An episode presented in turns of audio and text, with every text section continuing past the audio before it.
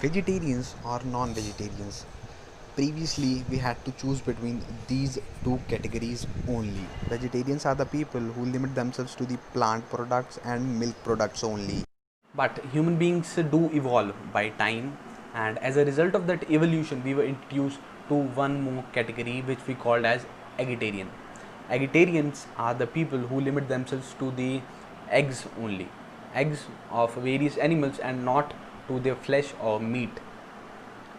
And uh, after a few more years of evolution we were introduced to one more category which we called vegans. Now these vegans are the people who do eat only plant products. And today we are going to spoonify the same thing. So I am Debanshu, you are watching Temper Thoughts, let's get started. So let us talk about the modern science's point of view about these categories first. And let me tell you, these point of views keeps on changing. So we're going to talk about what it says right now. Keep that in mind.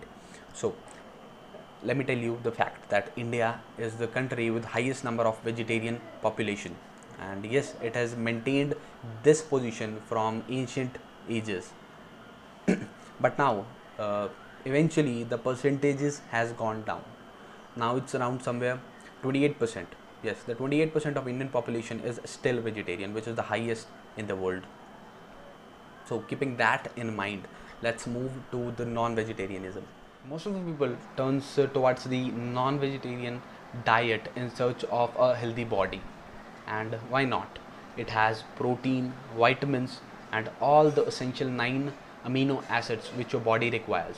And that's enough to replenish your body to a completely healthy one. So I'm not asking you to change your diet to a vegetarian or a vegan. I'm just asking you to have a glance at the complete reality. Now let's move to the vegetarianism. And you'll be surprised to know that it contains all those uh, proteins, vitamins and amino acids which are present in non-vegetarian food. So yes, you just need to go for a balanced diet in order to turn a vegetarian and to have a healthy body. There are certain examples of people who are into acting, bodybuilding and fitness modeling who are vegetarians and even vegans. Now let's talk about the veganism.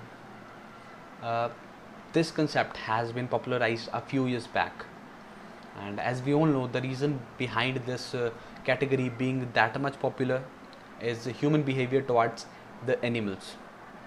Yeah. So animals are being killed in order to be served in your plate. What else reason do you need? Now let's talk about animal products, and let's start from milk as it is the source of all other animal products.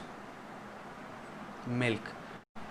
The milk bags of the animals like cows and buffaloes are filled uh, naturally by the mother nature in order to feed their babies, their calves. And uh, both the mother and the baby calf are fooled in some kind in order to take that milk from the cow. So you're actually having the milk which is for someone else.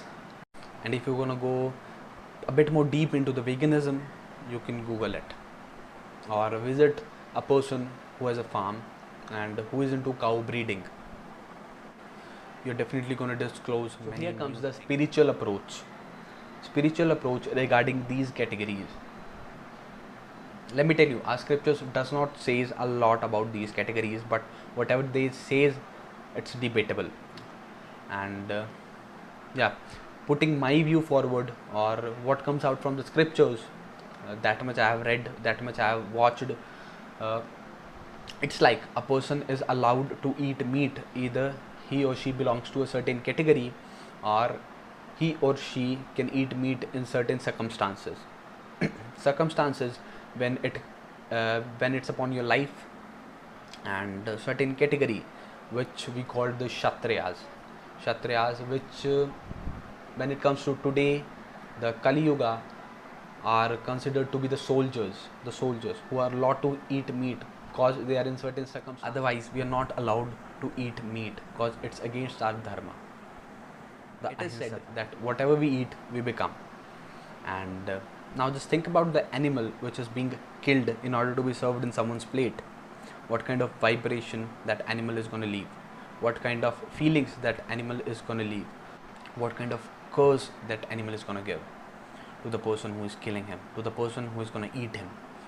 And the same kind of vibration left into that animal's flesh, and the same kind of vibrations goes into the person who is going to eat that flesh. So that is one of the reasons not to go towards the non-vegetarianism culture. Now most of you might be thinking about uh, plants are also living creatures. They do feel pain, but their talks or their crying are in some other decibels which we are not able to hear. Here the point is the kind of nervous system plant have and the kind of nervous system animals do have or we do have is completely different from each other. The kind of nervous system plant do have is non-sentient. Non-sentient kind of nervous system says that plants can't feel that pain. When it comes to the whole cycle, whether to be vegetarian, non-vegetarian or a vegan, you should go with the plants, because if you go with the plants, they are the less harmed creatures. The Mother Nature has divided the kind of bodies into two types, which we call herbivore and carnivore. So let's talk about the herbivorous first. As you can see, the intestine is quite larger and is bent towards the edges, which is naturally not fit for the non-vegetarian food. Now coming to the carnivorous animals, they, their intestine is quite smaller as compared to the herbivorous, and uh, it's not that much bent, so it's fit to have non-vegetarian food. Now this is a human being intestine, and you can see the number of bends. So coming to the conclusion, human beings do have a herbivorous body. That is another reason of being a vegetarian. So overall we should have sattvic food, the food which uh, do not causes harm or causes the least harm to any creature other than us.